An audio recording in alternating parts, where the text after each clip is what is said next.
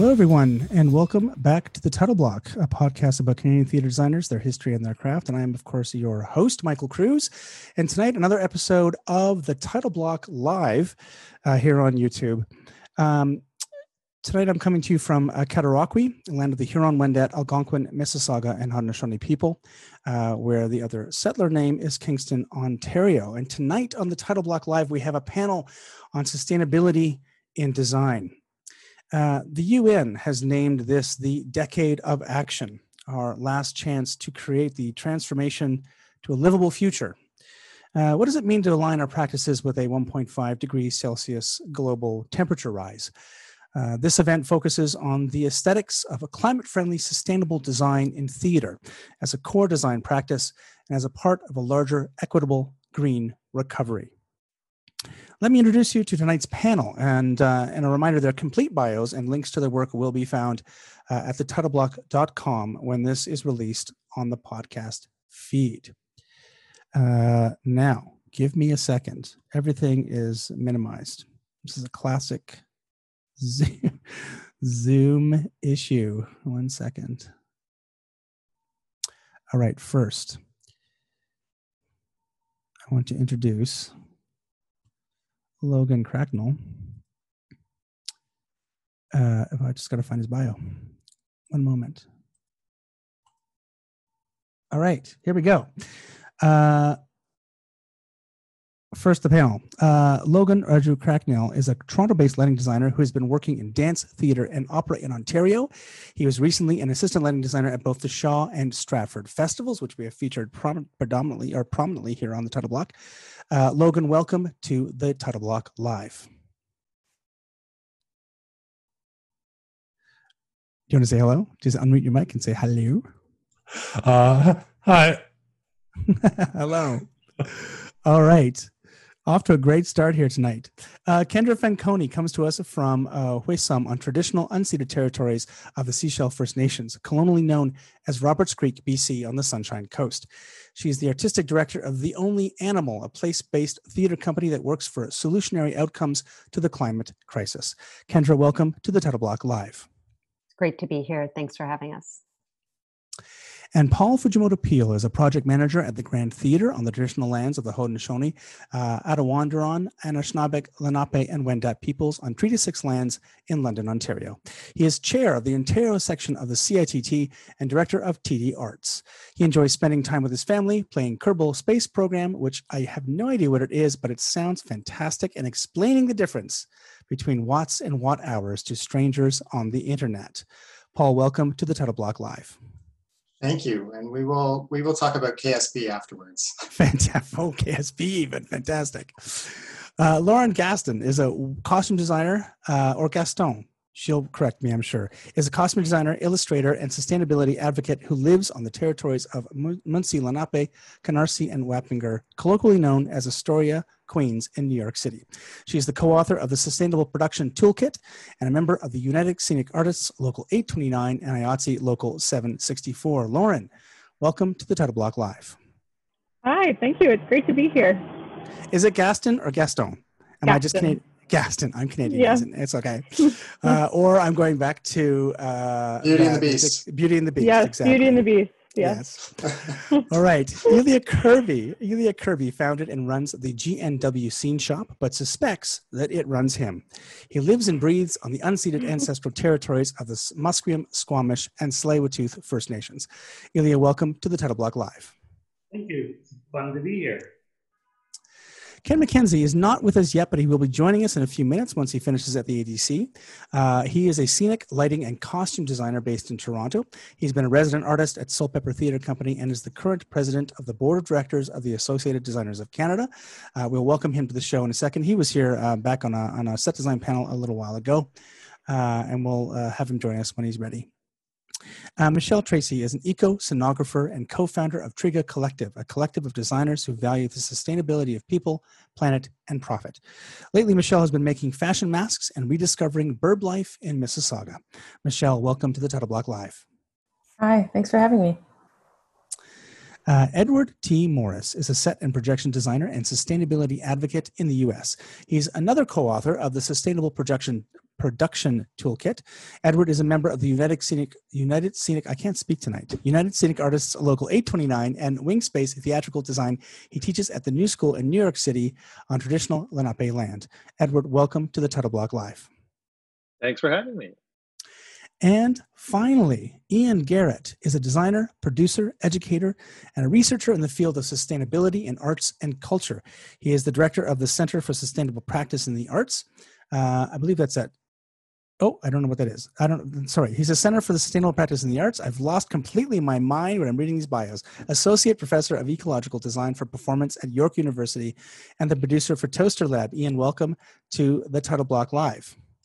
Thanks for having me. I, I, for some reason I thought the sustainable practice, the Center for Sustainable Practice in the Arts, was at York University, but that's not true, is it? That uh, that uh, it is not true. Um, okay. And then, but it's a it's a common misconception because okay. oftentimes centers, especially when they're RE, end up at universities. Yes, exactly. That's exactly why I said it that way. And is also our moderator for tonight's discussion. Uh, so I will switch over to our panel view uh, and uh, let him take over the moderation of sustainability and design, and I will fade into the background. Uh, thank you, Michael. Um, it's great to uh, well, and we were talking about this in the in the in the pre-show as we were sort of talking to each other. It's technically my third time on the title block, but the first time that Michael's actually been running the show. Uh, so I've managed to complete to to now have my third time on a podcast, uh, and it's the first time I've interacted with the host uh, live. So you know that's that's that actually should be par for the course for 2020 um, i want to do a couple of uh, acknowledgments uh, of my own. Uh, one uh, that I'm coming from Toronto or Tkaronto, which uh, has been caretaken by the Anishinaabe Nation, the Haudenosaunee Confederacy, the Huron-Wendat, and the Métis. Uh, it's now home to many Indigenous peoples. Uh, the current treaty holders, though, are the Mississaugas of the Credit First Nation, and this territory is subject to the Dish with One Spoon Wampum Belt Covenant Agreement to peaceably share and care for the Great Lakes region. Uh, the CSPA, or the Center for Sustainable Practice in the Arts, which I will typically shorten to CSPA, or oftentimes my British friends will just call it CISPA, um, which always makes me like throws me for a loop.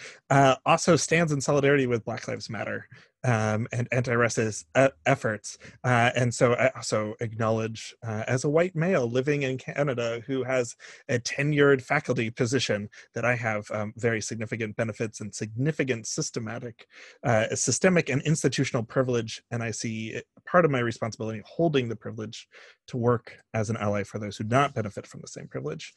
Um, one more is that um, uh, and I've started to do this in our COVID times, is to acknowledge um, our tech platforms that we're working with. Um, uh, that there are you know problematic usages of Zoom um, and uh, and Facebook that happen at this time regarding the way that they deal with privacy um, and responsibility for information uh, that uh, that's transmitted for both of those systems. So uh, I acknowledge that that uh, we are in society while we critique it and we have to work through that as well. I also want to one last acknowledgement, and then I'm going to get into the questions. I, I just want to acknowledge that also um, people that uh, a couple of people who couldn't join us today. Um, uh, we had a similar panel uh, last week.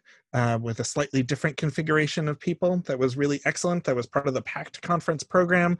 Um, and uh, Shizuka Kai, who uh, has worked a lot with Kendra and is now taking over as an associate AD role at Carousel uh, in uh, in Vancouver, uh, is not uh, is not able to rejoin us for the panel today, um, but she was a significant. Um, contributor to the previous one, and then Sage Paul, who really was part of the planning for all of this and um, got work uh, and so we're not going to stand in the way in these strange times of somebody um, being able to practice their craft.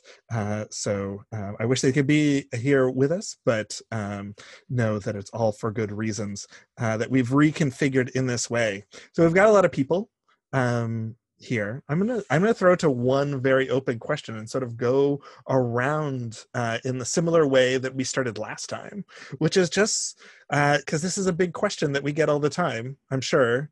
Paul, if you are constantly uh, explain the difference between kilowatts and kilowatt hours, then uh, I'm sure that you're getting this question too, and maybe you want to lead us off then for this. Um, as good a reason as any. Um, but what does it actually mean to you uh, to work in a sustainable and ecologically beneficial way? Ooh, that's off the off the top. Um, I, I think really that uh, ultimately the goal is to work in a way that uh, that balances enough with nature that we can continue it indefinitely in a sustainable way. Indefinitely being until you know the sun expands and consumes the earth and, and all that, but but that uh, our uh, impact on our planet um, and societies are sustainable in such a way that we can continue to do them for many, many tens of thousands, hundreds of thousands, millions of years. Um, and we are obviously very far from from that right now. yes, um, I think that the way that the Brundtland Report, which is where a lot of this comes from in the UN context, like the phrase that they use is meeting the needs of the present without compromising the needs of the future. Um, but I yeah, love that. Uh, yeah, which is which is a, a, a sort of a broad idea. Um, moving, I, I'm going to jump so that we come into other disciplines as well. But Michelle is someone who wasn't able to join us last time and didn't get a chance to respond to this or a similar question. Um, how how does it work with you? How do you think about working in a, a sustainable and ecologically beneficial way? That is such a massive question. So thanks for starting there. um, I sort of at, at Triga, my uh, design collective that I work with, we sort of split it up thinking about the sustainability of people, planet, and profit.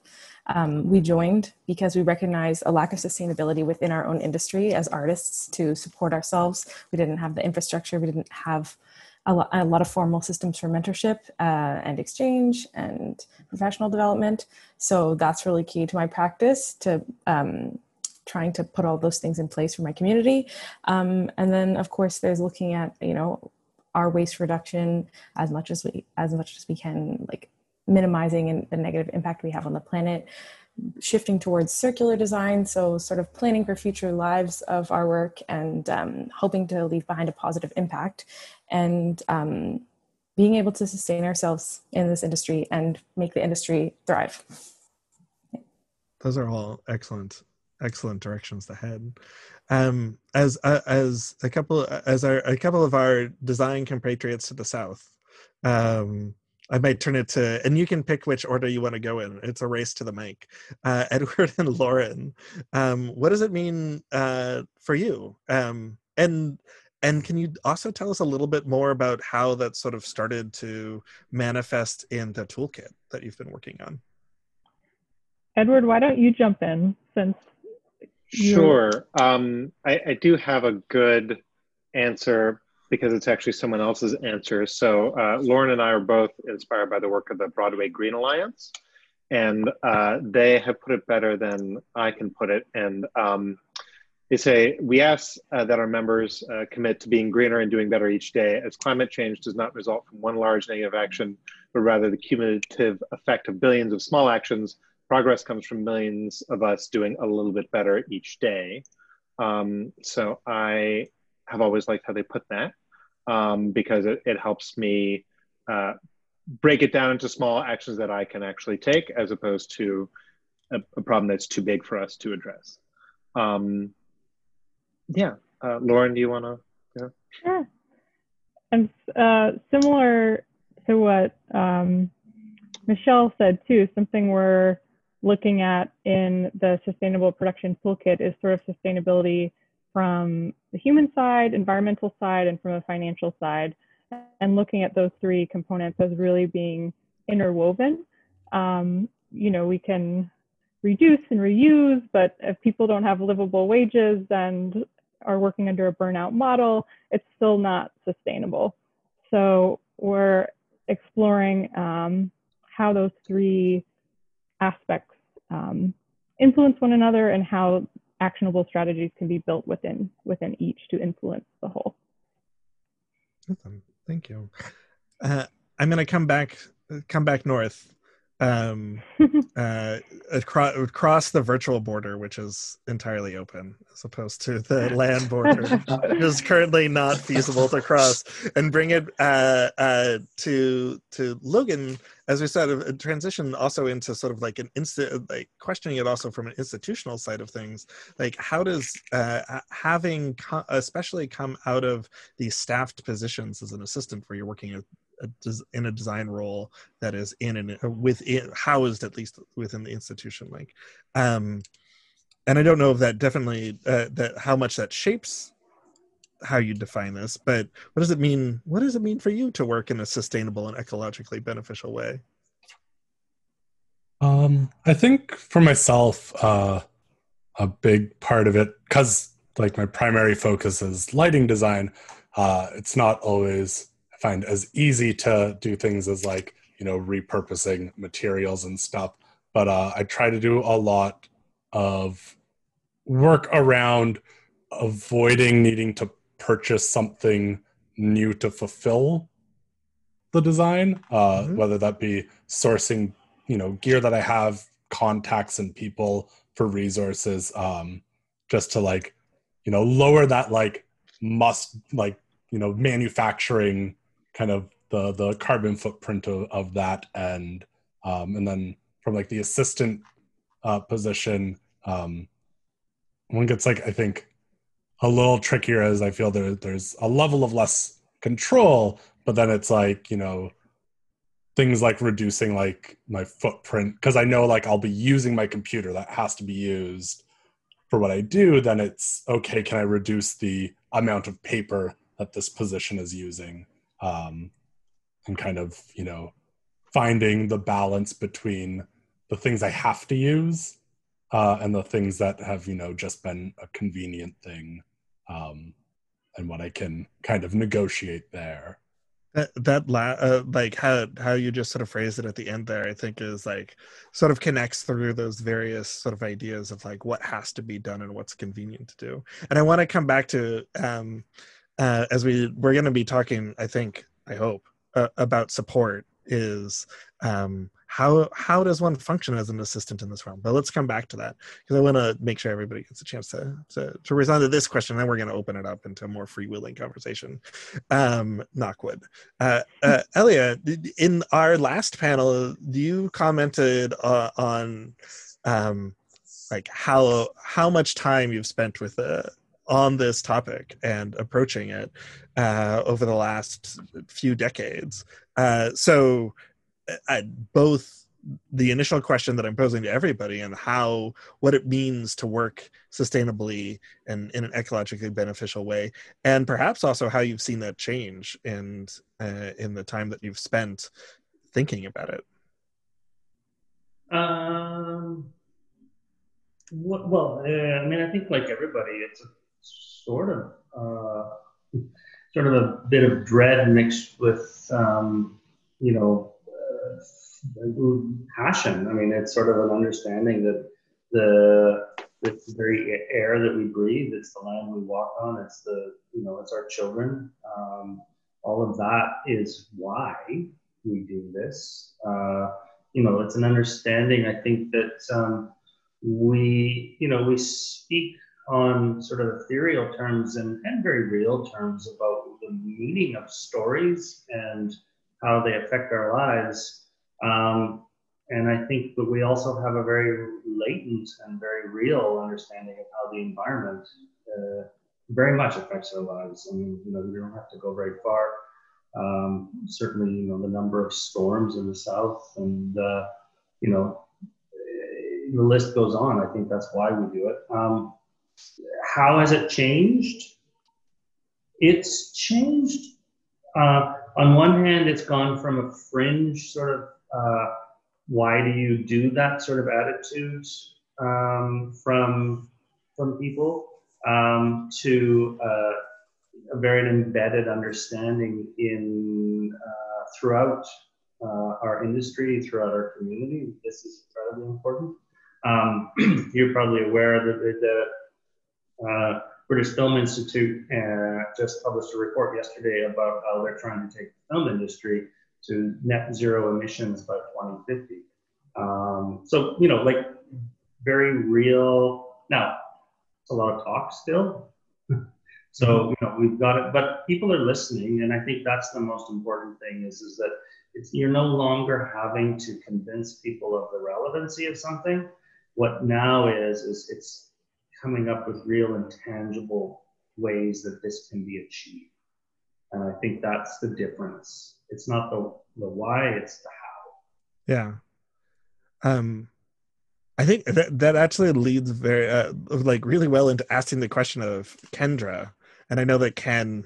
Hello, Ken. Thank uh, Ken has just joined us too. So I have to be. Uh, I, I realize that as I'm as I'm uh, tipping to Ken and Kendra, that I have to enunciate to make sure that uh, uh, that uh, I don't uh, confuse questions intended for a specific one of you. Uh, Ken, we, we're we're starting off with um, so that you're aware and have a moment uh, to process your thoughts on sort of what it means to work in a, a sustainable and ecologically beneficial way as just sort of a kickoff. Um, coming out of Elia's co- uh, comment, I wanted to next go to to Kendra with um, as someone who has sort of become like you're brought in a lot to talk about the importance of this. A lot of it because of the significant work and the the way that you've shaped the only animal. Um, what does it mean to you to work in this sustainable and ecologically beneficial way?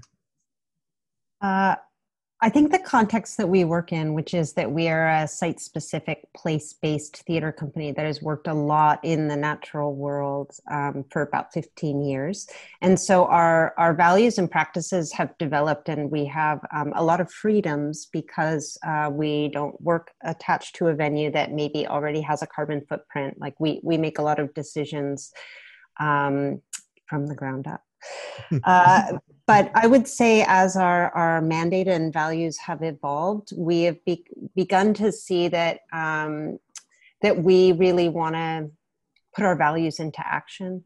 So the values of the company are things like aligning our theater practice with um, a livable future with only 1.5 degree temperature rise, and the carbon budgeting that um, is responsible within that ethically. Uh, we decided only last year, uh, this is our first full year uh, as a no fly company. And to, as we work kind of with the national community and international community, we're continually saying to people, hey, we're happy to talk to you about doing something, but just so you know, we'll be connecting you with your local artists. We're not flying to where you are to work with you. Um, we're also a buy nothing new company, which is an extremely challenging um, thing to undertake, but that we feel um, that the urgency of our times is such that we're just called to do it and to take on those challenges. I found your question interesting because it was not only what does it mean to work in a sustainable way, but I think I got this right, Ian, an ecologically beneficial way. Yeah, I, I may have tipped my bias. And um, when I think about that, uh, I'll just tell you about a project we're just beginning. A, it's a uh, a longer project. It's called A Thousand Year Theater. And what we're doing is planting a set out of native um, uh, rainforest species to BC, where we live. And uh, that it will mature in a thousand years. So it's a thousand year theater, is the name of the project. And um, we're working with communities that ex- have experienced severe clear cutting, and we'll be um, installing our theaters there. We'll also be installing the theater, we hope, in a more urban environment. And it's a place where you can go and kind of consider your role as steward and, and also consider what your belief in the future is. Can you believe in a thousand years? And, and part of what we're doing also is working with the kids climate movement, the youth climate movement, which is so beautiful, as uh, and theater makers who are within that movement that will kind of create this handoff of this theater from um, generation to generation and kind of do a process design that could last a thousand years. And we mm-hmm. know that stewardship is necessary within keeping those species like the red cedar, which is the mother of, of our forests here. Um, and they're stressing out because of climate and they're starting to walk north. Trees walk very slowly. So, in that work, we're also trying to sort of support the species that are under stress so that they can stay here with us. Um, and that role of stewardship is part of this bigger thing that we see that artists are called in this time to transition us from a culture of consumerism, which is so hard on the planet, to a culture of stewardship or a culture of care. And this moment in, in time with the COVID crisis, um, with the, the crisis of what white supremacy has caused in our society and the harm that it continues to cause, I think this this idea of the culture of care really resonates against all those things, and we know climate is intersectional, and so there are many places there to work for climate justice. Mm-hmm. Thank you, Ken. Hi. I'm, I'm going to open it up to you. I know that like uh, this is this is the design podcast, and the the mo- and most of the the the audience uh, has an interest at least, if not, is also designers. Although, judging by the numbers and uh, subscriptions that Michael mentioned, it must go beyond the design community, uh, at least in Canada, because I know that um, we're a small and tight knit community. But you're also in a unique position as like president of the of the ADC right now when the ADC is doing a lot of work, which is also like one of the reasons why things are butted up against each other. Um, uh, so, as I tip this question to you as well, before we open it up into something a little bit more freewheeling, um, both in your perspective as a designer and perhaps to, you know, with your thousand eye view of of issues facing designers in Canada. Um, what what do you think about uh, working in a sustainable and ecologically beneficial way? Well, I think it's increasingly uh, a, a, core value of designers as they as they uh, you know especially as a younger generation um, comes up and an older generation goes up. But even within the older generation, I think there's a recognition of uh, the unsustainability of the work that has happened and I think within the theater context, that de- design is is a uh, I don't want to say it's an easy target because I'm not trying to let us off the hook, but I think at the end of any production, when the dumpster pulls up and the set gets loaded out and thrown away, it hurts uh, people's hearts a little bit, you know. And and when you know costumes uh, are are really easily disposable, um, that hurts people's hearts a little bit. And I think we all have a, a sense of like, okay, there's got to be a better way, right? There's just there's got mm-hmm. to be mm-hmm. a better way. Um, and and so I think we're at this place where that that feeling of there's got to be a better way is is butting up against okay, but but as a designer, I have so little control of how these things are done um, I walk into, I'm a freelance artist who walks into a theater company that already has a culture of how they execute a design uh, and, and, you know, where it comes from and where it goes to after it's done. I have no part in that. And so how do I exercise some measure of control on that? Or how do I exercise my, my ethic around that? And so uh, I think I think what we're finding is that actually there are theater companies too who who feel that way, uh, who would like to be able to uh, cross that bridge with designers. But but up until now, you know, there hasn't been this conversation between either producers or uh, uh pr- production companies or and and designers. Um, or departments of, of production you know like the the conversation just hasn't been happening and I think that that hasn't been happening for a bunch of reasons. There are, of course, there are places where it does, but in a lot of places, in the majority of places that I, I have worked, uh, you step into that theater company and you don't assume that they have some kind of uh, uh, sustainable principle that they work by, but also to implicate that them and and to sort of push yourself, push that that belief or that idea or that value upon them uh, I, I don't think that there are many designers who believe that they have that power. And and so I think beginning those conversations is, is something that, as uh, the president of the ADC, uh, who has access, I think, to more producers and, and to the uh, organizations that represent producers, that's something that we can do. We can begin that conversation. And, and I, I remember um, a conversation that I had a couple of months ago with, with Kendra. One of the values that she articulated that really resonated for me was uh, the value of immediacy, right? That if we're going to walk into a theater company, uh, we should just we should start that conversation. We should all be a part mm-hmm. of starting that conversation now, and not waiting for the theater company to to bring that up as a value of their own. But actually, I think theater companies, for the most part, are in a place where they are receptive to that value. I think that they're uh, they understand that as uh, representatives uh, of social values and and people who prompt social value mm-hmm. that that's a place that they um, they have a responsibility to to that uh, so i you know i think we're in a good place right now to to push this along and and even this this moment where everybody has had to step away from their work is also a moment where they're reevaluating their work and and I think this that makes this a prime moment for uh, organizations to say, in spite of the fact that there might be a greater costs associated with it, there is, and, and I don't think that's necessarily true, but I think that that's a fear. Mm-hmm. Um, that stepping back, looking at the way that they make work uh, in their production departments and and you know in their uh, organizations in a larger way is something that organizations are at this moment prepared to do. Yeah. Maybe more so than ever. Well definitely in this pause too i think it's also i mean to to uh, sort of actually underscore like even not just hypothetically we're in the right time and place but here we are a group at the t- like more designers than not uh, in it but you know like i said it's a design podcast that's bound to happen.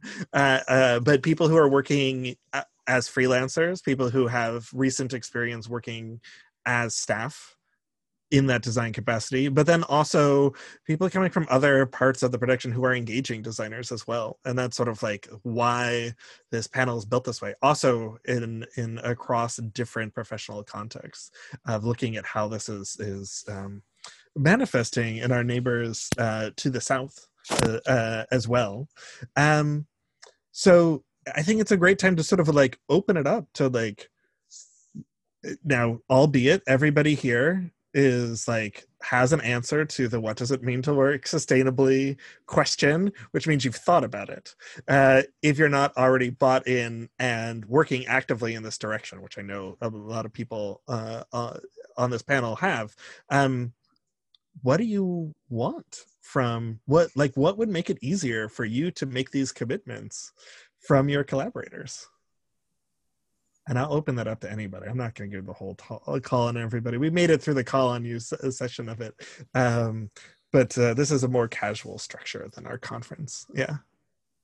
I I would just really quickly. Uh, the first thing that comes to mind is time. Um, I think especially as we decide we want to make a transition from being less sustainable to more sustainable. I think that figuring out what that transition looks like means uh, allowing more time on any project. And that has lots of different implications, including, um, you know, paying people more for, for more time. But I, you know, I mean, I'll leave it at that and let anybody else. Uh, I, I, mean, you, you you mentioned that, but I know, like, towards the end of our mm-hmm. conversation for the uh, PACT conference, it was not a designer who said, uh, I mean, I, I mean, I'm going to call you out, Paul. Um, it was not a designer that said that it was about paying your designers and giving them more time. It was someone um, from within a PACT theater that mentioned that.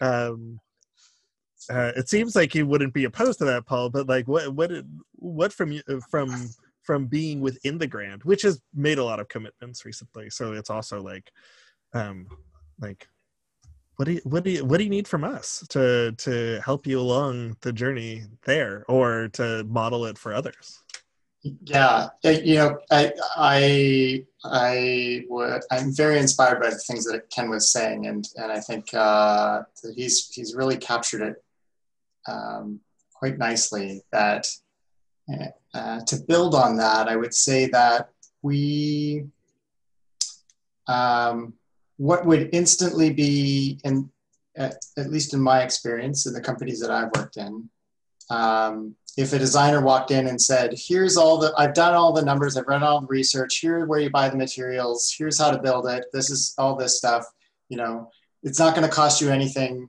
It's not going to take you any longer. It's going to last just as long. It's going to look as good. It's going to be easy to maintain. Uh, here you go. And, and it's, and it's going to reduce your carbon footprint by 75%.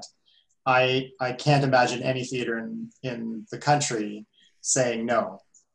Um, what that means, though, is that it, all of a sudden all of that burden is on is on the designer, and where do they get that time from when they already don't have enough time to do their jobs, do their jobs to the, the best of their ability in their time.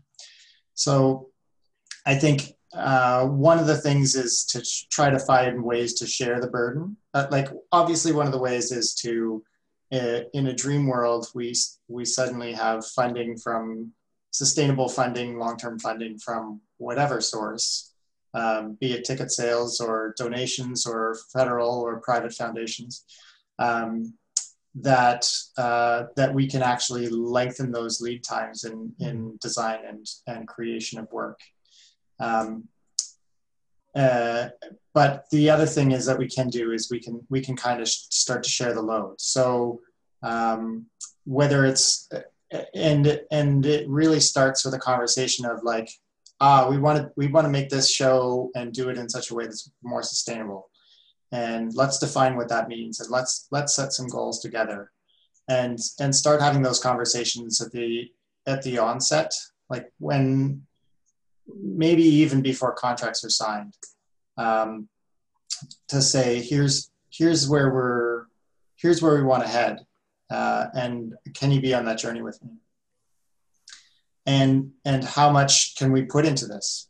And and you know I think incremental change is better than no change. So switching to rechargeable batteries, for example, is is a pretty easy switch, um, and uh, and I think that we have we have the data out there to say it's it's totally doable.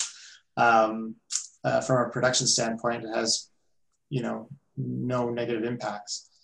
Um, but but if we can do a little bit more every show, and particularly when we have producing houses, producing houses or or uh, houses that work in rep, where they can do the rechargeable batteries on show A, and then rechargeable batteries and recycling on show B, and rechargeable batteries and recycling and use three stock flats on show C, and keep building on those foundations. Um, and that and that the role of designers in that could be could very well be to uh, take those winning uh, those winning propositions from each of their past shows and bring them into future shows. Many much like they many designers already do with with uh, design elements. Um, you know, just borrowing from previous shows, saying, "Hey, I, I know this effect that we were trying to achieve, and it did it on this other show, and here's how you do it," and um, and that works across all departments. Um, here's here's how to build this corset in such a way that it does this particular thing. Here's how to here's how to achieve this lighting effect. Um, and and it's the designers bringing the professional development to the theaters uh, and to the craftspeople. There's also there was a I don't know if it's still happening, but in the states there were uh, a number of companies who had started up doing um, artisan exchanges. So the head scenic artist in company A um, would swap places with a head scenic carpenter, uh, head scenic artist in company B for three weeks or four weeks or six weeks or whatever. Mm-hmm. Um, and they would each learn how the other company worked and and the things that the other company did that was were really cool and really really interesting, and then brought them back to their own company uh, and vice versa. Oh, that's, so that's really it, interesting. Yeah. Yeah. So I think I think that's like w- what we're doing now is is gathering together groups of people and and sharing knowledge and, and practices that um, that we don't necessarily get to do all the time. Yeah. My my design colleagues there, yeah, I, and I also appreciate. I noticed that that when when you mentioned this model, the Edward also sort of like took note of it. um, uh, we'll tip to you, Edward. I want I want to also uh, uh, invite like design colleagues. What what do you need to make this work happen for you? Um, but that may or may not be what you're already responding to, Edward. But include it in there. What do, what do you need to make this all happen?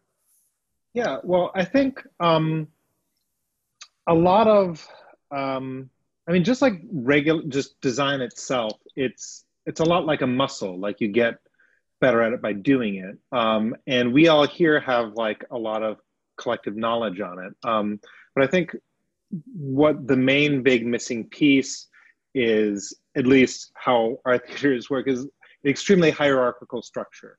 Mm-hmm. and um, and is is the buy-in from on high is is going to the artistic leadership and barring that also like the production manager and going to them and saying like this is why this should be important to your organization because once they're on board they can ask their production manager who can ask their department heads what what does it actually mean to work in this way does it mean hiring another person keeping our um, uh, because it, it, often is not uh, more in terms of uh, material costs but those costs get transferred into labor into transportation um, and so one of the things that uh, we're trying to do in the sustainability uh, sustainable production toolkit, uh, but still have more to go and would love to hear some other ideas about is like how to uh, make the case.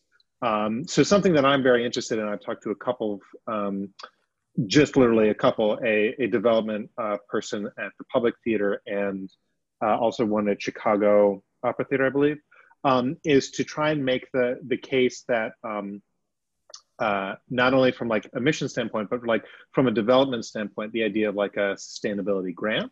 So we, we do not have the luxury of, of hoping for wonderful government support for this, uh, but there is a, a legitimate positive history of uh, philanthropy in the US, despite all of our faults. And so to target people who are both interested in having an impact on the arts and on sustainability, I think is like a way to try and inspire artistic directors to get people to crunch the numbers on how to make it. Uh, but maybe I'm going a little bit too far. But I, I, think the main stumbling block is like people on the ground. You know, it's wonderful to uh, you know that we have designers and a scene shop head here. We'll we'll learn how to do it with uh, you know resources being put up by your many organizations, by mm-hmm. uh, uh the organizations that we're trying to form in the U.S. But it's uh, we need uh, the people who ultimately hold the purse strings to invest in it. Definitely. I just, uh, yeah, go for it.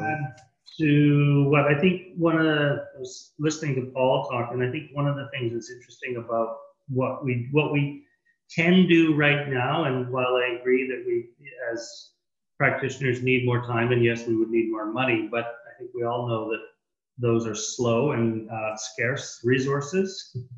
Um, and so working with what we can do now, and I, I like that what Paul was talking about with paying forward, the notion that you you know buy some rechargeable batteries or you you save a stock, and that's what I started doing many years ago. And like even with you know the limited resources and acknowledging there's a hierarchy of you know, but you know like I can work with a designer as a fabricator to make a set that the producers and the directors don't know is sustainable. They don't need. I mean, yes, it would be great if they were on board, and yes, it would be great if we could, but they don't need to know. We can figure it out. The designer makes choices and walks in the door and says, I really want this to be sustainable. We go, okay, well, this is how we're going to, what can we do? But we need to be told that, and we need to know that that's important um, because then we can work with that, right? So I think the mm-hmm. first, probably the most important thing that needs to be communicated is communication. Like if that's a value that you want to bring to it, and I'm going to raise something that, um, you know, I mentioned when we spoke on this uh, CATC conference, which is is that like people like if you're a freelancer or you know, yes, I run my own shop, but I get hired essentially by project. We're hired because we have skills and we have knowledge. And if we're bringing that to the table, that's what they want from us. Mm-hmm. Right? Like, so you bring those values to the table with you, and you just basically say, You're going to hire me. This is what I'm bringing to the table. And if at some point, we're all going to say, Look, if you don't want to work in a sustainable manner, don't hire me. Right? That's basically what we have to start saying. And then people are going to go, I really want to work with Edward or Ken or, you know, or Paul or whoever. And they're going to say, great. That means I have to work in a sustainable manner. And there's ways that you can do it. You can like say, I'm going to only reuse stock flats. Uh, you know, I mean, everybody here in Vancouver is, you know, is very familiar with Studio 58. And there was a fellow who was a TD there, and he's, his shop was full of stuff. And he, you know, he would spend $300 for a student show but have it look huge. And he just did that. I mean, he was a known and scrounger and sporter and Sabin, all those kinds of things. And yes, in that example, he had, he had a big shop that was paid for by the university. You know, there's, you know, there's lots of complications to that model, but it's at least a way that he can do it. He did that because he had those values. He had those values 25, 30 years ago, long before it was vogue or people even discussed this kind of stuff. And so he just brought it and made it part of his practice. He influenced a huge number of students who are now professionals who now bring those values into their practice. So that's like one of the ways that we, I think we need to start working with what we have now as opposed to sort of talking about things that we don't have but really wish we could have in the future.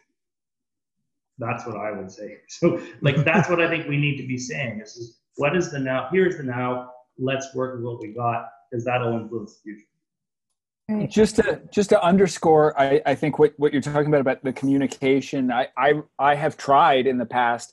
I tried to create a um, you know as sustainable a set as I could, and I didn't really speak to the the um, uh, production department about it. But I decided this is going to be a set that was going to be made out of almost exclusively Schedule 40 pipe. So the kind of thing that was going to be up in the grid anyways. Like a theater is going to find other uses for it. It's not going to end up in the bin. Um, and so I designed that set. And then the next time I came back to the theater, I was like, okay, I'm going to do the same thing again. And I know they've already got it in stock, but they'd cut it all up. They'd cut it up into tiny pieces and it was basically unusable anymore, except, you know, it maybe got used on one more production somewhere and, and, and then it was not functional. And I remember being so disappointed, but I mean, I didn't tell them that that was my, my hope moving forward. Right. just the thing that I'd hoped would happen with it. So you, you know, also brought, they had a value to that pipe. Like yeah. they could, they used it for something else. So rather yeah. than going, okay, I'm going to use a bunch of, you know, two by twos that are going to have no value for anything else, they you did pay it forward because it probably went into yeah. the budget. absolutely, you know. absolutely. I, I, don't think it was worthless. I think it, it, but it is this idea that if you're trying to do it on your own, Exactly. Uh, you're not going to get that far. We're we're in a larger system. Yeah. Uh, uh, Lauren, I've been seeing. Uh, it looks like you keep tipping towards perhaps uh, towards throwing something out there. Well, I definitely agree with what everyone said so far, especially in terms of time and also communication, because I think um, I've had the same, you know, similar experiences you're describing, Ken, in terms of um, you know, trying to make impacts um, by myself. But um, I think just as a small example, as speaking as a designer, also having um, an inventory and it's like well in advance of what's in the, their costume stock would really make a big difference um, for me in terms of considering reuse just earlier earlier in the process. I know that that's one of the things that has come up a, a couple times. Is one of the questions that we had before things started, and not necessarily we have to completely go down this route, but also uh, throwing out the idea that there's the time that we need as designers or anybody within the process to be able to figure out, especially we're changing our process. But we also have to figure out a way for like to extend the lifetime, like to keep the material out so uh, like to keep it out of a waste stream so that there's a place to put it elia you mentioned like having access to um, facilities and a large shop and uh, and and um, places to put things um, while you're processing them. And I know through through our work when we when I was in Los Angeles that um, for a number of years there was a, a shared storage facility that was meant to be turned into a shop, and the entire idea there was to like to temper like put something into material purgatory um as well uh michelle i know that like triga has also attempted to do this with like maintaining like a stock as a collective of designers also maintaining a stock that you agree to to try and also um, do it as independently as possible. Can you can you talk a little bit about how Triga works and has worked as a as a collective with with three people and then associates Sure. Um, I just want to respond to what you said about the stock because that was I was dying to chime in. Um, that I think that it's really important to acknowledge what we already do well in theater, which is our resourcefulness. And, you know, most theaters are usually pretty good at holding on to things and trying to find long lives and value in things. Um, but we do need to work on formalizing that sharing in our industry um, mm-hmm. in that way that you described. Um, so, in our modest way, uh, uh, Triga, which is a collective of three designers, um, started, we combined our stock and we tried to offer it for free or cheap to our community. Um, we have uh, significantly downsized as a company due to COVID, which is kind of a shame. And we've had to like sort of find future lives for our stock in a different way because we can't actually just hold things right now. Um, but it's something that I really grieve and regret um, that we we couldn't be that that central hub. But I think that um, the more that we can work towards that model of you know formalizing how we share beyond just facebook groups and beyond mm-hmm. just mm-hmm. beyond just these sort of personal relationships we form which are i think are very valuable um, the better um, yeah that's a that's that's a that's a big trick that, I, that I've seen that every sort of community seems to organize themselves in different ways. Uh, when I was in Los Angeles, we were mainly organized through a Yahoo group. Now that I'm in Toronto, it's mainly a Facebook group. And there's been attempts to like move that into its own like sharing infrastructure, but then it never reaches critical mass that it always seems to need to exist within the larger framework that people can sort of float in and out of it because um, we don't really have time to to focus on it.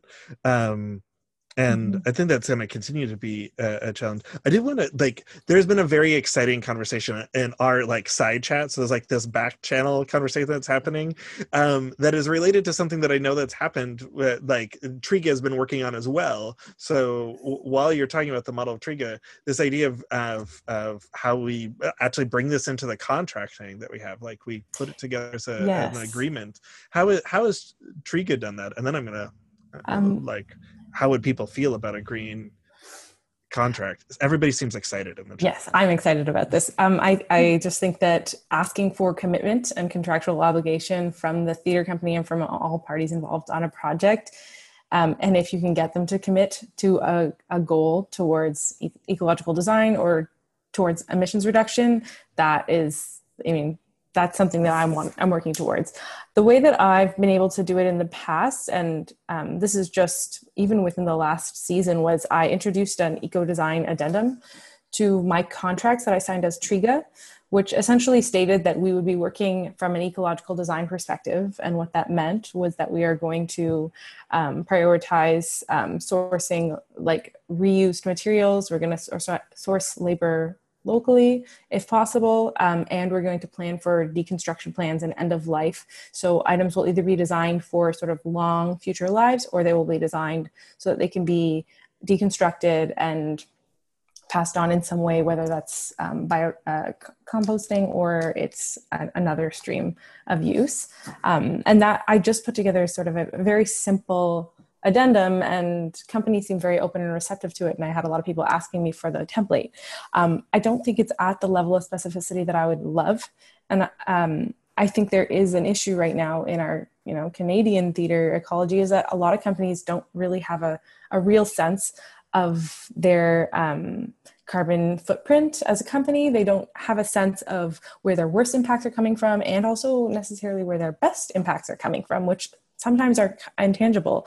So my dream is that we could have some tools in place, sort of similar to the uh, carbon calculators that Julie's Bicycle provides in the UK, so that we can we can as you know uh, an industry have a better sense of like where we need to do better um, in that regard so that we can put these really sort of concrete goals to a livable future in the contracts but so far i have not had someone i mean it's, it's early days for this initiative for me to approach contracts with that negotiation up front but so far it's been completely receptive and i haven't had anyone say no yeah.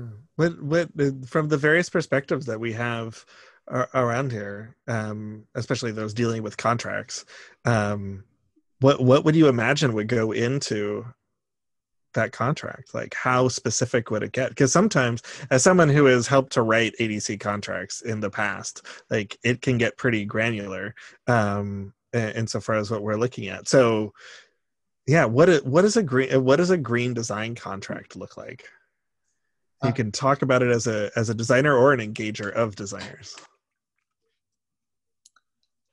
Uh, that's a that's a uh, that's a really hard question. I mm-hmm. think, um, I, and I think at this point, you know, actually, I, I will say this: that I think uh, even a week ago, maybe two weeks ago, I would have said, I don't think you can go. I don't think you can have a general contract. I think it needs to be theater by theater, and they each need to address like what are they, what is their capacity to to uh, accommodate a, a, carbon uh, budget or, or you know whatever the green initiative is. But I know that um, although I don't know it in detail, I know that Pact has just put uh, their strategic plan forward mm-hmm. for the next coming for the coming years, and and uh, their carbon uh, carbon footprint or their like greening theater is a big part of uh, that plan.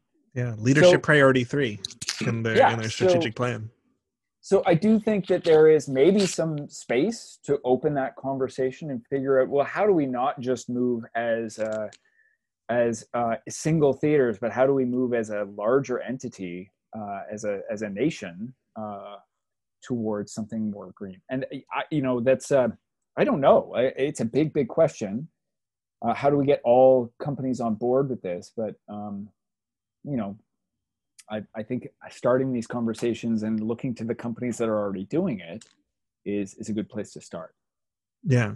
It I, uh, and and not to not to pull away from it looked like a couple of more people wanted to jump on, on there.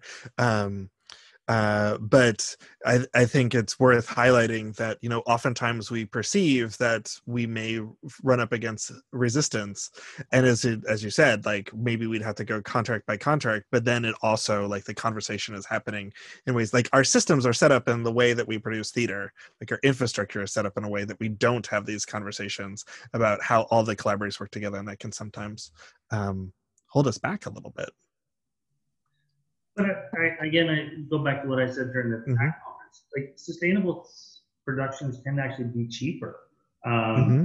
which is so I don't necessarily like. Yes, I agree with Ken. I think it, it would be hard to uh, to you know do a blanket clause across every DC contract that says it has to be green, um, and and maybe not necessarily appropriate. But uh, I mean, one of the things that I do whenever someone you know, we we put a value to the cost of disposing of a set, hmm. right? And if so, if there's a green set, that's going to that's you know potentially going to eliminate you know five hundred dollars out of uh, the cost of the set, right? So like that's real money that could be applied towards sustainable productions or you know if you start going okay if you start evaluating um, the cost you know, or both the sustainable costs as well as the real cost of driving around, picking up all these rentals or doing all this kind of stuff. There's other ways that you can sort of go, okay, well, I'm not going to spend that money, but I'm actually going to apply it to what I'm going to be putting on stage.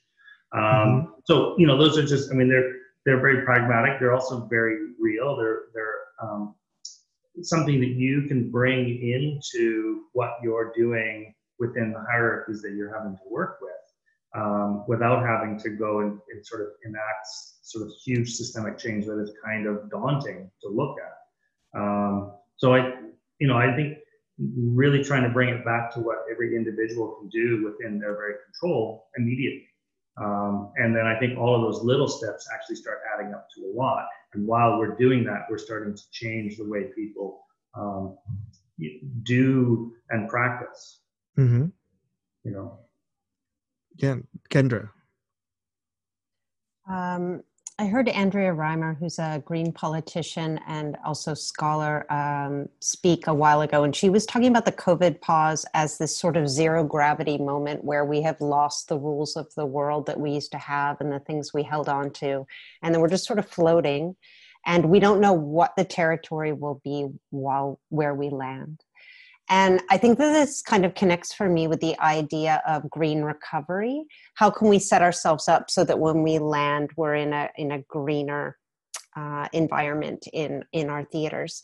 And I think that part of that presents some opportunities during the COVID pause. Different organizations and in in these nations that we have here are going to be very different. But in the Canadian context, there are companies on operating funding who cannot fulfill their seasons. And what could they do? And we all feel this enormous um, need to help our artists to put money in the hands of our artists.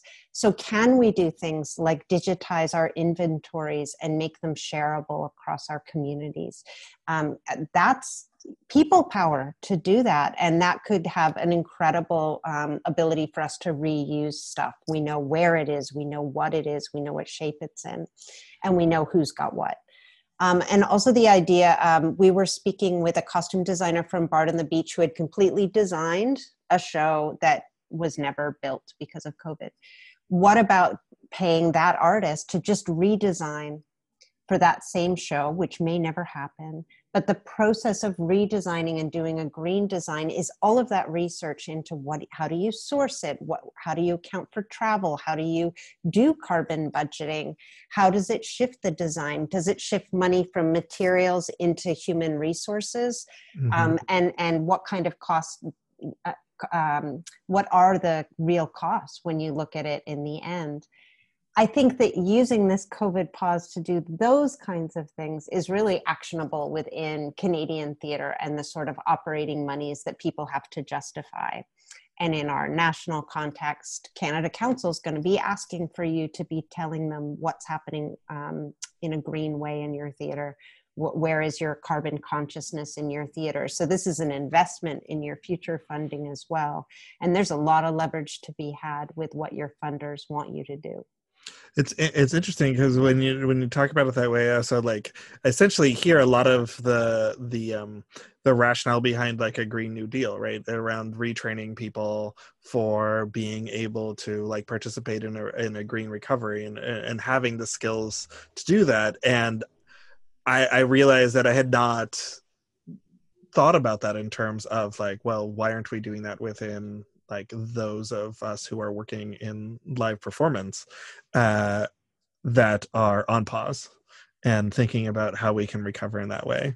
I think there's there's also an interesting uh, there's a there's a question that I sort of have that's that's very like direct as someone who has uh, this is coming to you Logan as someone who is like a lot of COVID, you've been on contract to assist with on lighting for shows that haven't happened.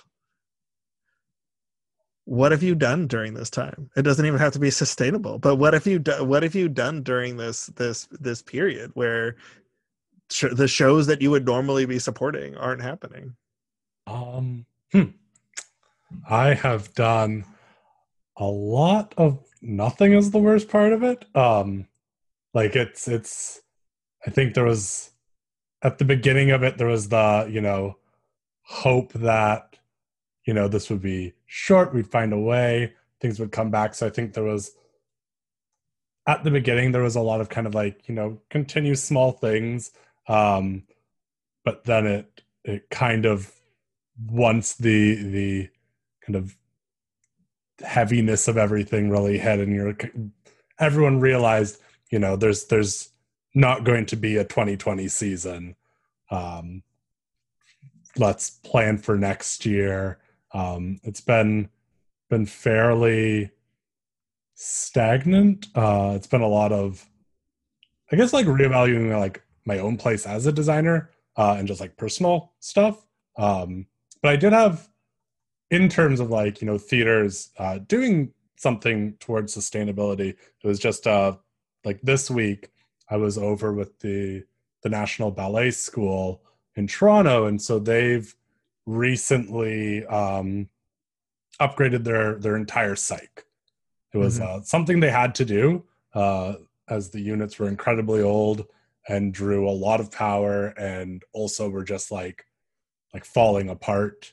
Um, and so they moved over to to LED fixtures. Um, and you know through granting and stuff uh got this covered i don't know to what extent but uh a very interesting thing with the whole process of it was like the entire thing had to be documented uh, mm-hmm. to show that like we've they've looked into you know properly disposing of it uh, and how to recycle these fixtures what can be done with you know things um and then kind of like what is the the benefit of now this this new technology in there and that like you know I think each the comparison is like each fixture, and there's less of them. I think is now a 171 watt fixture, whereas each fixture before had a like 1000 watt light bulb in it. Yeah. This is my uh, moment. This is my moment, my, my watts and kilowatts moment. I know you've been waiting. You've been holding in the background there. I didn't. It wasn't planned. Plan, I knew we'd get there somehow. Logan, I'll pay you after. But uh, I mean, here we're ta- here we're we're highlighting the necessary the necessary labor that's actually going into a transition for designers to be able to work in a in a sustainable future in a very like practical way. Before Paul, I'm not going to steal your thunder, uh, but I just going to offer uh, offer that like last summer pre-covid um throughout the various venues at york we went through a process where it's like we had to like there were things that were just failing so they had to be replaced and then we went through a process of cascading fixtures so over the entire overhaul ended up with like an energy draw of um, less than 90% and had this question of like where's everything going to go? So it was like let's only get rid of things that are not fixable not usable again that we can't get the lamps for so that like we couldn't like they're just sitting there um, and making sure they're disposed of properly, but then taking everything else. And it's not like let's get rid of this thing and replace it with something else. That's like let's find let's let's work our way down the chain so that like we're we have some level of investment and then some level of like strategic reuse. And it actually became a much more significant project like a larger project over a course. And if we did that as a community of thinking about strategically where everything was like the the like the impact is actually much larger than if we just been like yeah we're just going to replace that light with this light. Paul kilowatts yes. kilowatt hours. Yes. so uh, what i think what logan's talking about the um, in Ontario, there's a program called Save on Energy um, that's run by uh, Ontario Hydro, uh, provincial hydro company. Um, which, and, which, sorry for our uh, yes. uh, for our friends in the U.S., we oh. refer to it as hydro, but it is the power company. The, the power company. this confused me for months after my arrival. Although um, a lot of our a lot of our power is generated by hydro in, in Ontario and Quebec, so right. you know at least at least we have something to fall back on. Um, uh, uh, and they're typically they're Ontario, like it's it's one utility for an entire province. Um, so it's not a whole different conglomerate of things. But the, the general idea is that um, they want to reduce two things. One is your overall energy consumption, your kilowatt hours. Um, and so that's, uh, if you have a thousand watt light bulb and you leave it on for an hour, that's a kilowatt hour. And then you, you, you can multiply, divide um, as you go along from there.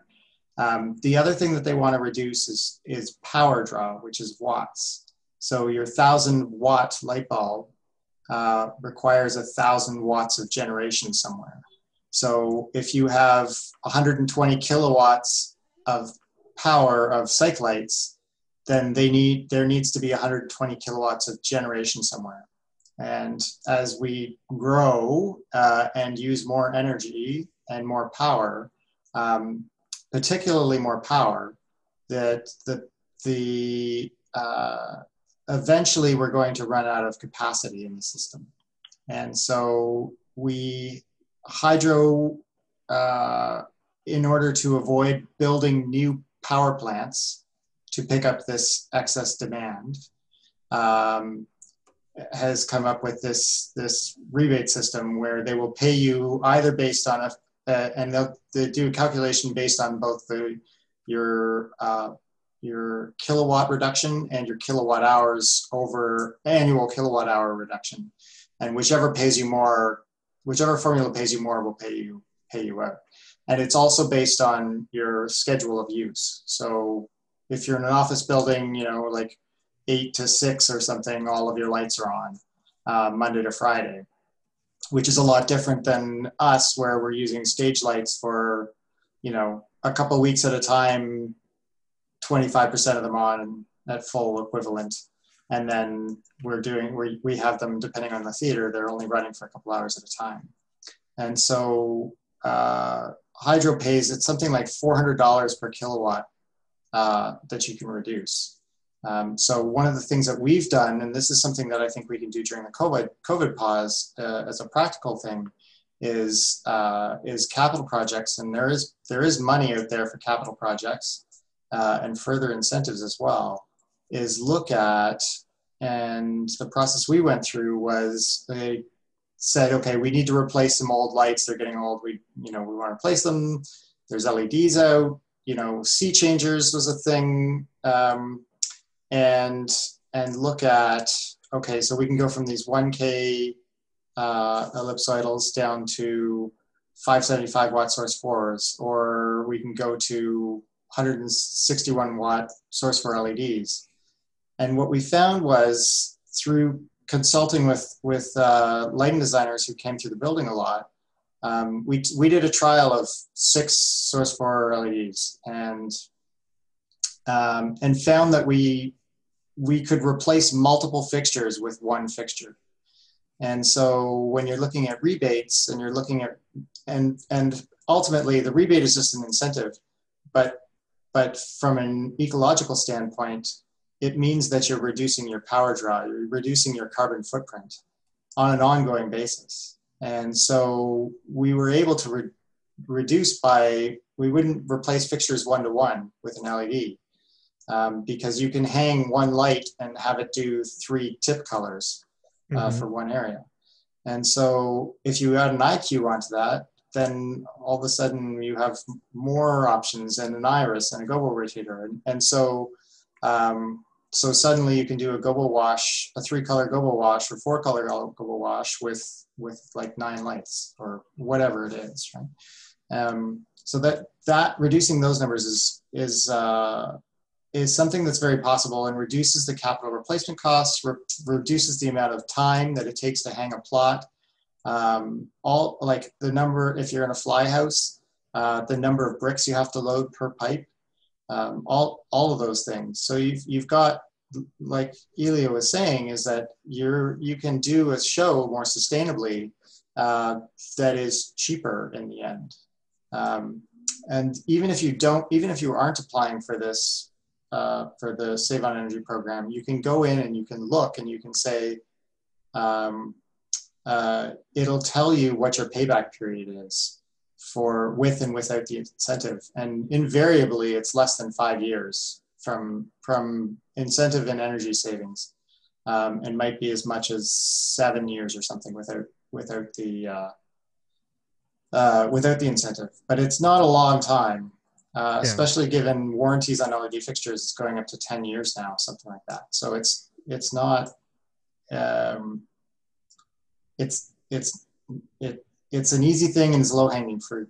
The yeah. other the other thing I do want to I did want to make sure that that I mentioned was um, uh, we talked a little bit about the in the last one about uh, getting actual numbers and, to, and putting numbers to things and saying like what is the actual impact of making this particular change um, mm-hmm. because there we can spend a lot of time um, doing green theater um, that that looks really good but actually doesn't have a major impact or we could do things like you know switch to low flush toilets and you know, see, there there are certain things that are uh, easy to do and have major impacts, and there are things that are hard to do and have little impact, but seem like they have a greater impact because they're harder to do.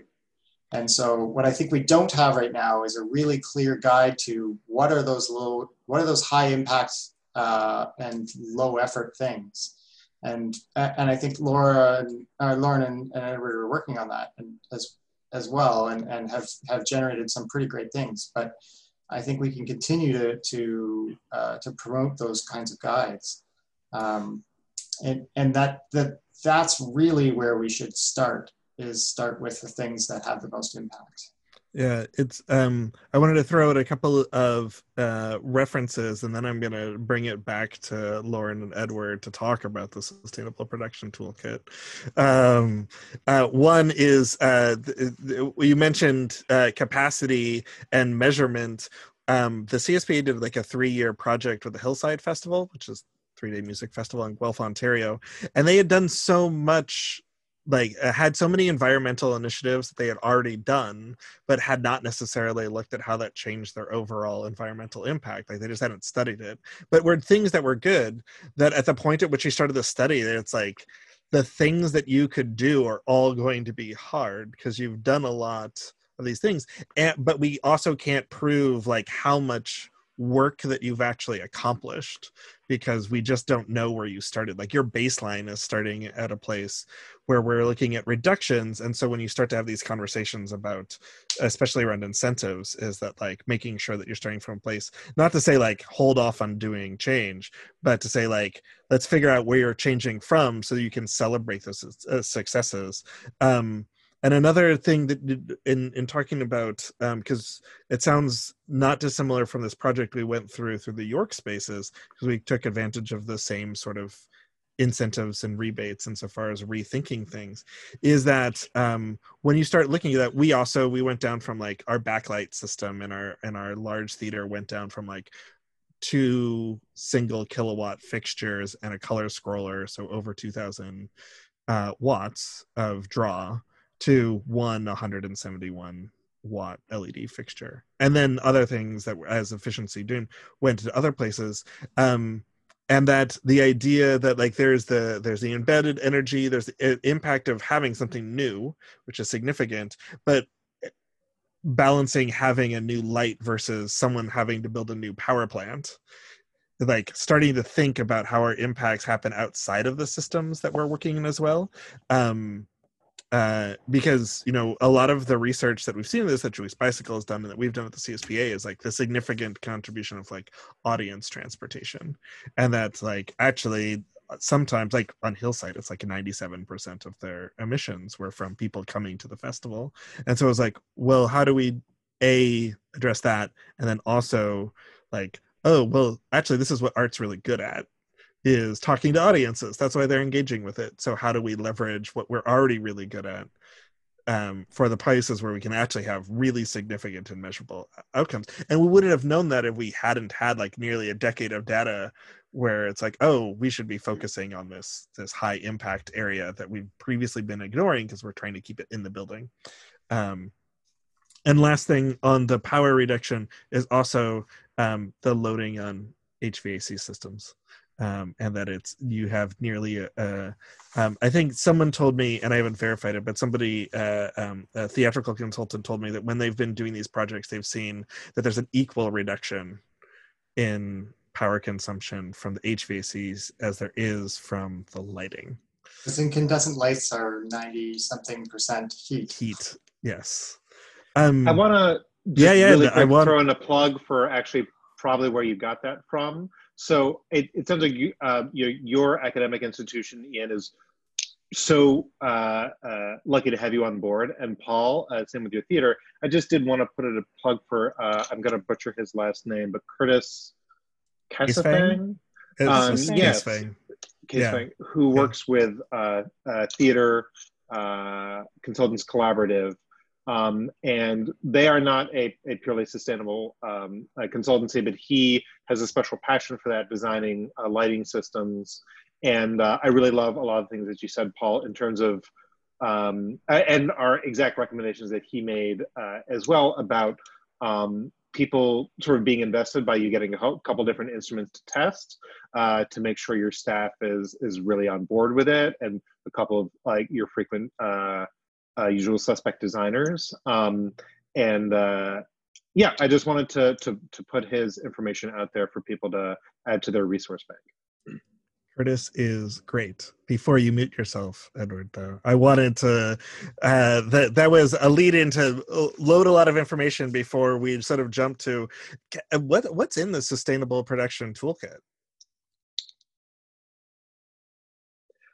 Um, I can uh, well, I mean, it's essentially we broke down by department, um, starting with uh, again, like I said at, at, the beginning, like the the buy-in from uh, from artistic, but uh, through all of the production departments, and also adding in um, uh, a, a, section on travel, a section for company management, a section for development. Um, basic, uh, some low-hanging fruit, and some uh, larger picture, uh, just tangible tools for people to use. You know, one of the things that comes out of many panels like this is like people just don't know where to start, and the idea is that you know we've uh, created this uh, this PDF that is is where to start for a lot of people. Um, what did I miss, Lauren? In the short short version. In the short version, uh, one of the things also included that uh, Sandra Goldmark and Michael Banta have developed at Barnard um, is assigning a value to existing stock and tracking material use in that way. So they know um, how much they're saving with reuse and they can track reuse as closely as they can um, new items that they have to purchase uh, to supplement their goal of 50% reuse, uh, 50% new. And we're hoping to kind of continue to develop mechanisms for tracking so companies can assess their impact in really quantifiable ways like we were discussing. So that's something we're continuing to explore and, and um, might be doing as part of a pilot program with a, a small numbers of, of universities and nonprofit theaters. But again, I think um, I think that what that might look like is something that's adaptive, though, depending on again what a what kind of capacity an organization has, how much labor, how much money, how much time. I think it's not a you know one size fits all um, solution, but is really you know what we're trying to create is a starting point with this template that can be used in different ways depending on um, where the company's at and where people are at. Yeah, I, th- I think that's one of the consistent challenges that we've that we've seen. Sorry, Edward, I sort of jumped on top of you there. No, I mean, um, uh, yes, and I get. I mean, the pie in the sky idea would be to create um, uh, something along the lines of Julie's bicycle, or or something similar to architectural LEED scoring. Now that said, that is not. You know, that is uh, if the grants go through essentially like uh, but i mean the, the idea is that we we uh, we would love there there is certainly room for just what you were doing trying to adapt julie's bicycle for the different power generation in uh, canada i think the industry could benefit from uh, some sort of LEED scoring that said we we do not currently uh, have all of the expertise needed for that but that is that is a pie in the sky uh, long-term goal for sure something to just add on to that. Um, also, something we're looking at just as a source of inspiration is the um, the United Nations Global Compact in partnership with uh, B Lab Benefit Corporations have developed a free online um, platform for SDG focused impact management. Um, so I, you know, I really like the idea of tying what we're what we're doing in theater, what we're doing as artists, kind of to larger global goals and seeing how that aligns. So that's mm-hmm. something we're kind of looking at and exploring too to see how that could function within a theater organization. Yeah, and you're both, uh, um, as mentioned in your bios at the top of the of the show, you're both members of 829. Mm-hmm. Um, how how within within that sort of labor dynamic? I mean, one of the one of the distinctions. Uh, oh, there's a whole there's a whole way. I'm la- I'm looking at Ken and laughing because there's a whole conversation that's happening on this side um, that um, uh, we don't have time to completely. But as it stands right now, the ADC is a professional association. It is not a union, but it does collective bargaining on behalf of its members. Right. Um, that's a simple way that I'll put it. Um, in a different like labor scenario, and with a much larger membership base, how how has this conversation existed within your your union? The embarrassing answer is that it's it's not really part of the conversation. Um, uh, that isn't to say that, I mean, whenever we've, like we presented at uh, some uh, Wingspace salons or through the BGA, we have overwhelmingly positive support from members who have attended, but mm-hmm. um, it is not uh, um, it, sort of, unfortunately, especially right now, uh, the COVID crisis corresponded with a number of uh, scheduled renegotiations of contracts um, uh, including for like the Metropolitan Opera, um, and uh, I think also off Broadway. so they are fighting tooth and nail just to keep any sort of living wage for any of us right now. Um, but I, I, have hopes for. I have a very good relationship with uh, Carl Mulert, uh, head of live performance, um, and other members of the union. I, I think long term, that's why I'm very eager to see um, what uh, if if Michelle would be kind enough to share her contract writer information uh, that I could eventually go to the union with that and see if they're interested in incorporating any language. I'm sure I'll get a hard no to begin with, but uh, a lot of what I see is, is like planting the the seed so that also like the next person who comes along doesn't get as as as strong a negative response as I get. So, so I wish I could paint a more positive picture than that. But um, one thing uh, I'll add. The, oh, go ahead. Go ahead. Sorry. I'm just going to say one thing I would add on to that. Even though um, United Scenic Artists is not, um, you know, while there's no committee currently, there is. I know IATSE International is forming international green committees um, and starting to build um, locals with representatives. So I think there's a there's a movement afoot, um, and I think you know if we could connect with that and connect with more people in USA 829, there would be a possibility to align those efforts. But what Edward said is true as well. there are possibilities. Take take take Lauren's more more positive. Right. it depends on, on, on, how you how you observe this class. Um, I did want to uh, answer live a question that came up from the chat that has been shared with me, um, in case other people find it useful. Um, that came from somebody watching uh, on the YouTube, which is uh, around the rebates and whether or not they take into account different intensities. And I know that within the incentives that we got at York in our process that we came up with a um, a co like a, a, um, a conversion factor based off of expected use. Um, so that we weren't just doing connected load but we were doing like a modified version. We don't have exact sub metering available but um, there was modification based off of how much we actually thought that they'd be in use uh, for it I'm gonna jump back. We can talk about like, and that that gets into the difference between kilowatts and kilowatt hours again, like yep, whether or not it's capacity and, uh, or that. Um, yeah. That's if you take anything else away.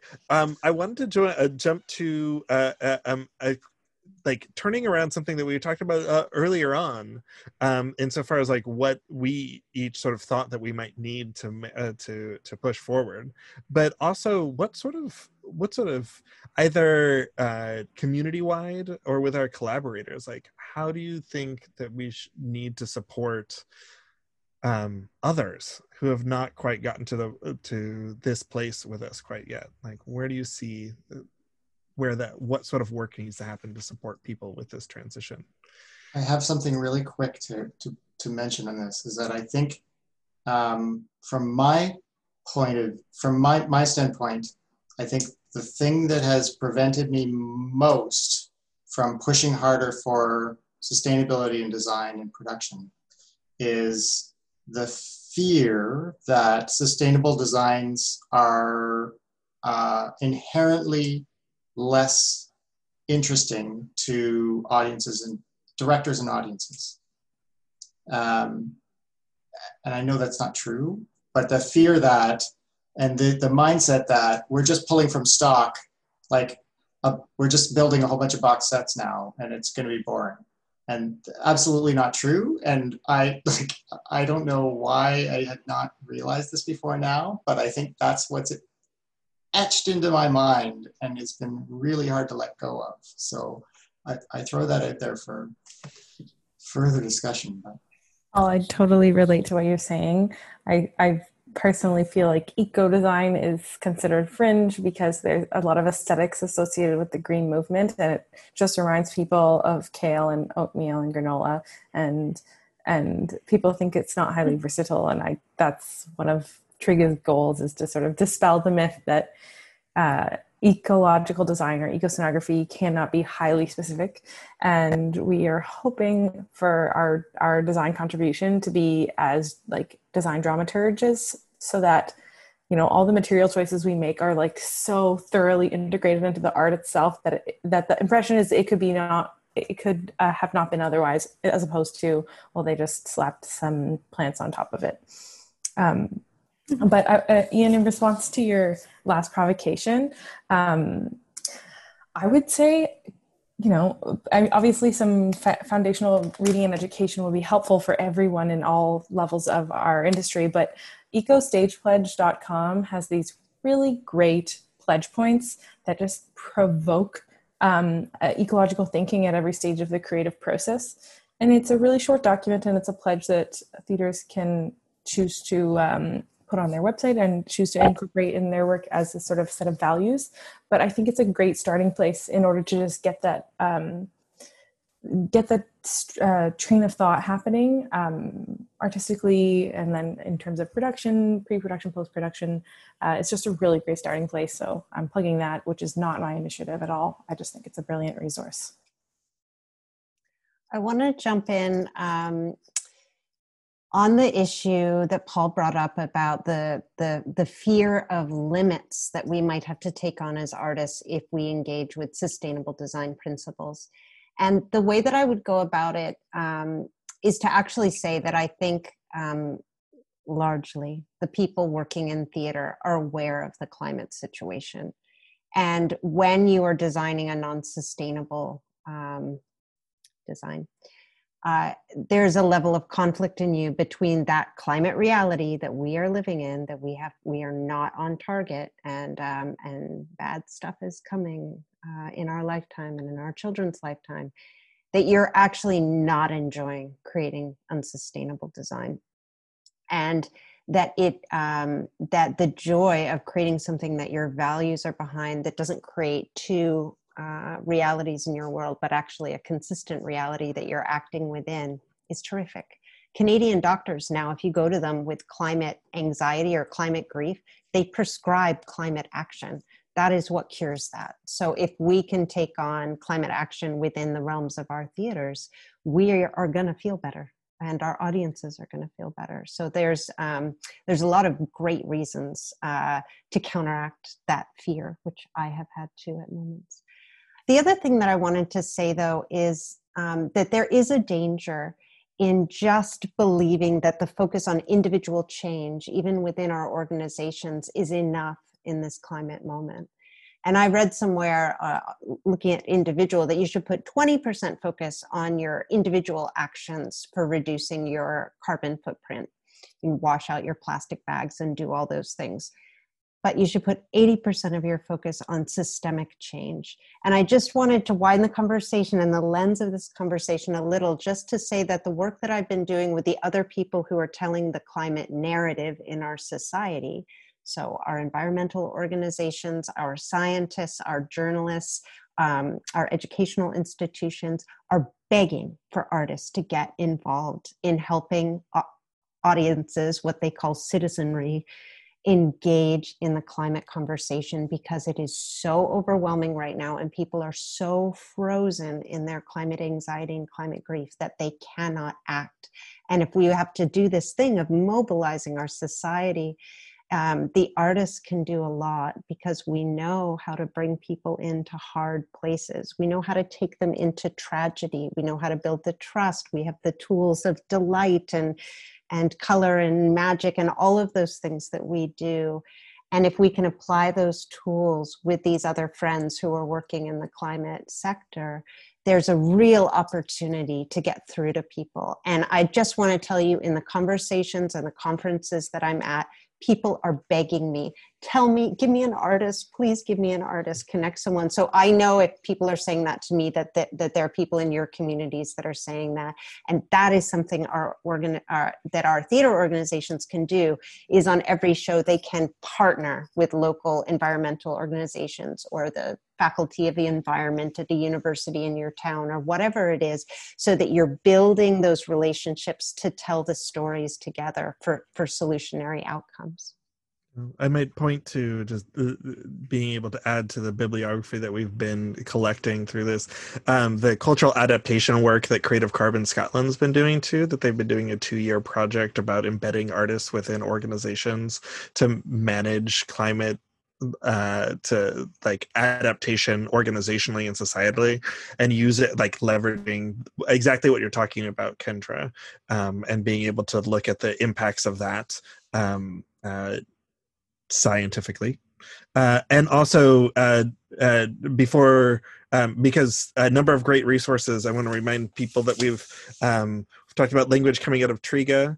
Uh, the only animal has language, and the way uh, you mentioned at one point, Kendra, there's the Eco Stage Pledge, uh, which Michelle just mentioned, um, and is great and recently reinvigorated. They've got a great new team behind it, and also that Julie's Bicycle, um, which is a great resource, uh, has uh, a green riders template that uh, various artists. It's a little bit more geared towards touring artists, um, but is something that uh, is worth taking a look at. And also a lot of the best practices guides and various types of guides that are in the resource sections of the Broadway Green Alliance and um, the CSPA's website at sustainablepractice.org um, in the tools and resources section. Like there's a lot of different places to start pulling in things if you're looking for the language and things like that.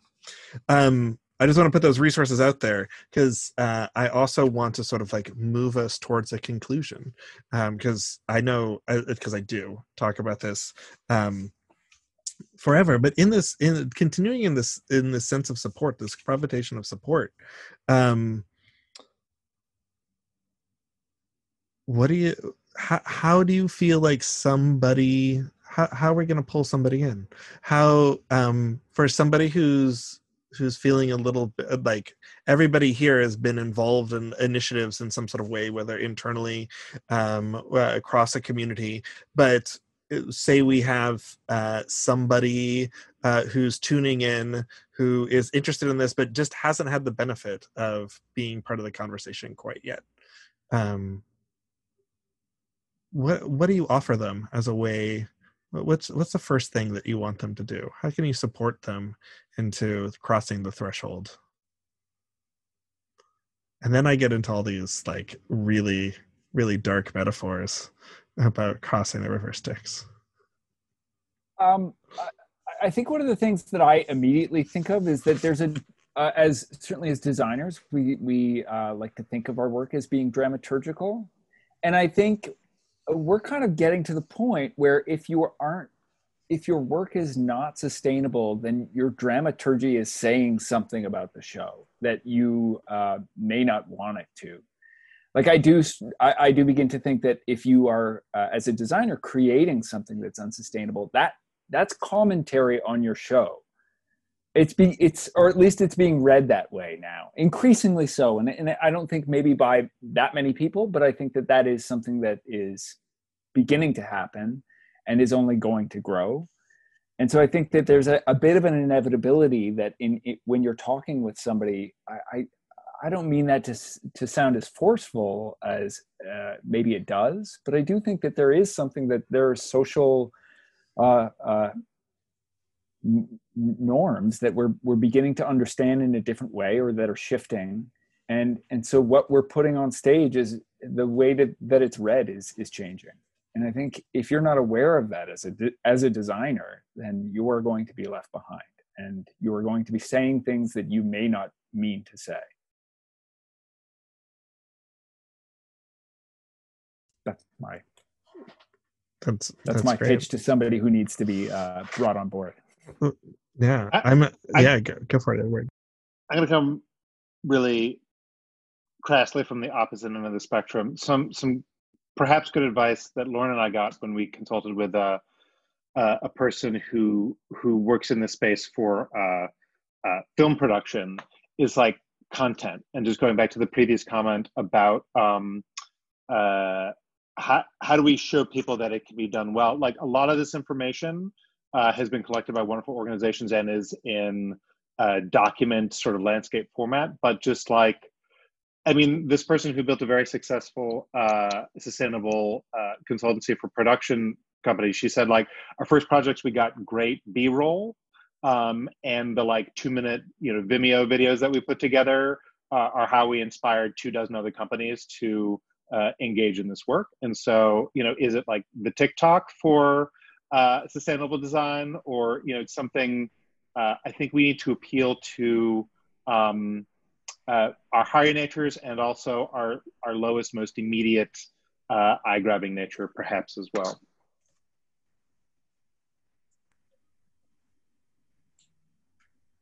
Thanks, excellent. The floor is open. I don't open. want that to be the last word. no, No, it's no, not I- the last word. I I'm gonna it's- I'm gonna start calling on people. Yeah, I think Go for it, I Michelle. think that's totally great. That yeah, we do have to make sexy this movement, which is really a lot more about just you know survival and justice than it is about consumerism. But um, we are living in the society we're living in as we critique it, or whatever you said at the end.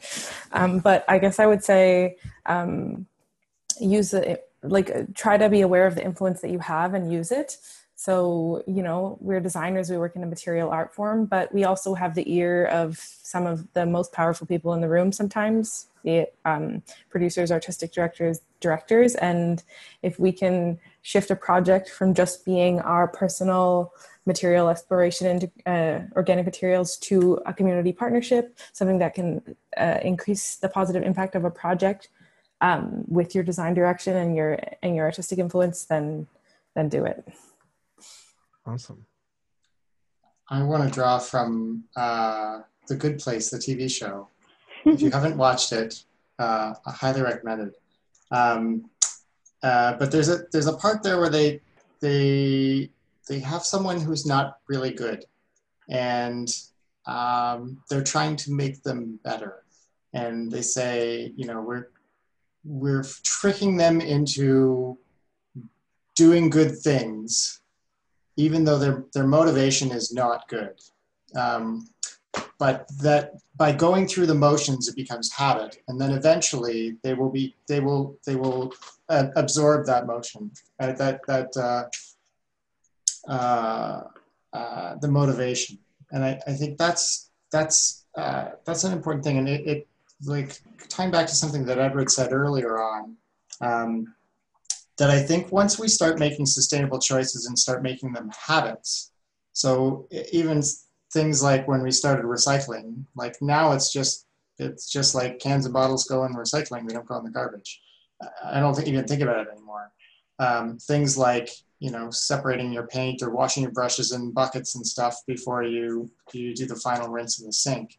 Um, uh, or choosing a more sustainable construction method um, that that uh, as you do that, and going back to something that I think Ken said about about um, uh, uh, about this this design muscle, or maybe it was Edward earlier, um, this must design being a muscle, and uh, and that you exercise it, and, and the more you exercise it, the the uh, the more the better you'll get at it, and um, the the easier it'll get. Um, so I think that's something that that we can take to to all of our colleagues and say, let's just start let's just start with this one thing. Let's start with this next thing. Let's keep building on and just keep doing it. And eventually, you don't even think think about it and think about doing it. Uh, it just becomes a force of habit. I think that's great. Logan, go for it. Yeah, I think uh, for like anyone wanting to get be more aware of you know sustainability in their design work, and I'll specifically like talk as you know the most junior person in this call uh, and talking to like people who are like close to you know coming out of school um, and stuff. Uh, that I think that is the time to make that a central thing in your aesthetic as a designer. Uh, this is, you know, like I starting out was when I, I, you know, I was companies with like friends and stuff was the work that I was getting. So a lot of work starting out will be with, you know, like-minded colleagues, and I think you surround yourself with those people who also believe in this. Make that part of of what you're coming in with early on, and as you grow as a designer and you'll find more ways to do that but people will also like like see that as as part of when they hire you it's you know you are someone who cares about this this path and stuff. Like this is is part of your design. You you've you've thought of it um and yeah I, I think the you know the the best time to start was yesterday and the second best time to start is today I think that's I think that's great. Yeah, you you you build the the reputation uh, of the type of work that you get, and that's why you end up working because people want to work with you. So, if part of that is your value, part of that is your value system, and so if you make it clear that this is part of your value system, that that uh, that's going to be like I don't know. I'm stuck on it because I'm like, well, that's really obvious. Why did I? um anyway thank you logan. Um lauren elia. Um, I, I mean i guess one of the things that i think about when i'm talking to other people is just uh, either I, I, have a tendency to get two reactions one of which is they feel overwhelmed by the uh, enormity of the job ahead of them you know, it's the you know, it's the sort of standing at the bottom of the mountain, looking at the top, thinking you're never going to reach the top. But it's just that, you know, as Logan says, it's just like that first step. Um, and and I think so many so many of us get to that first step through different ways. Some of it is um, values, some of it is uh, practicality. Um, you know, and I find that it, it's helping people. Uh, through whatever means they require to get to that to start moving on that road is you know probably the most important thing. Um, and i if i encounter people that are struggling with it it's you know you, you basically try and tell them hey it's going to be cheaper it's going to be more fun um, and you know their their lovers are going to love it you know like it's kind of make it sexy as somebody said in, the, in this uh, chat um, you know, I think that's kind of what we what we do, uh, and I guess we're trying to. So, yeah. So I, I, you know, or that, or scare the pants off of them. tell them to, you know, look at how many hurricanes or typhoons uh, are are hitting the south, and if we're not careful, that's going to be us next. Lauren, on the subject of pants. On the subject of what? Uh, of pants. That's the that's the best segue I can think of coming to just some, some working with garments. I hope I didn't completely ruin your thought. No, that's just funny. Um, not needed anymore in this time of Zoom. That's my official official advice on that. Um, no, I just to add to the question of um, you know how how would I discuss this? What conversation would I have with someone who's just coming into this work or just interested in this work for the first time i think i i think it's important when you know encouraging people to start with their own story and figure out what their values are so that you can help them find an entry point that resonates with them that they feel passionate about. Um, and there's so many different entry points from a human perspective from an environmental material reuse perspective. Um, and i think there is certain imagery that's associated with sustainability. I think Michelle mentioned earlier oat milk, and you know, um, and but it's not about buying your way into sustainability. It's about sustainability as a core value.